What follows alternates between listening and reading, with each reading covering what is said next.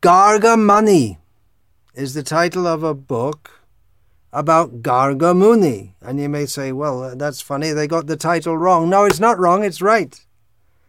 That title is given because Srila Prabhupada jokingly, affectionately called Gargamuni, one of his very first disciples, Gargamoney, because Gargamuni Prabhu was expert at collecting and spending money in Krishna's service. And this is his story spoken in the first person and expertly uh, cast, recast, or, or edited by Purnaprajna Prabhu.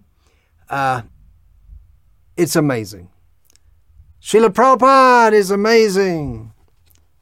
And those who surrender to him, they, by his grace, were able to do amazing things. And there's so many stories of devotees who did amazing things in Srila Prabhupada's service, being empowered by him. Gargamuni is not such a well-known devotee. He was the younger brother in comparison oh, to his elder brother, Brahmananda, very well known, but Gargamuni was doing all kinds of amazing things.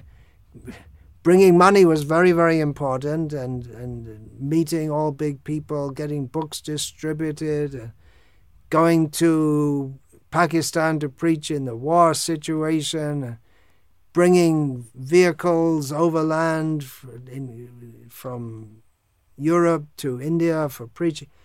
It's an adventure story, transcendental adventure story.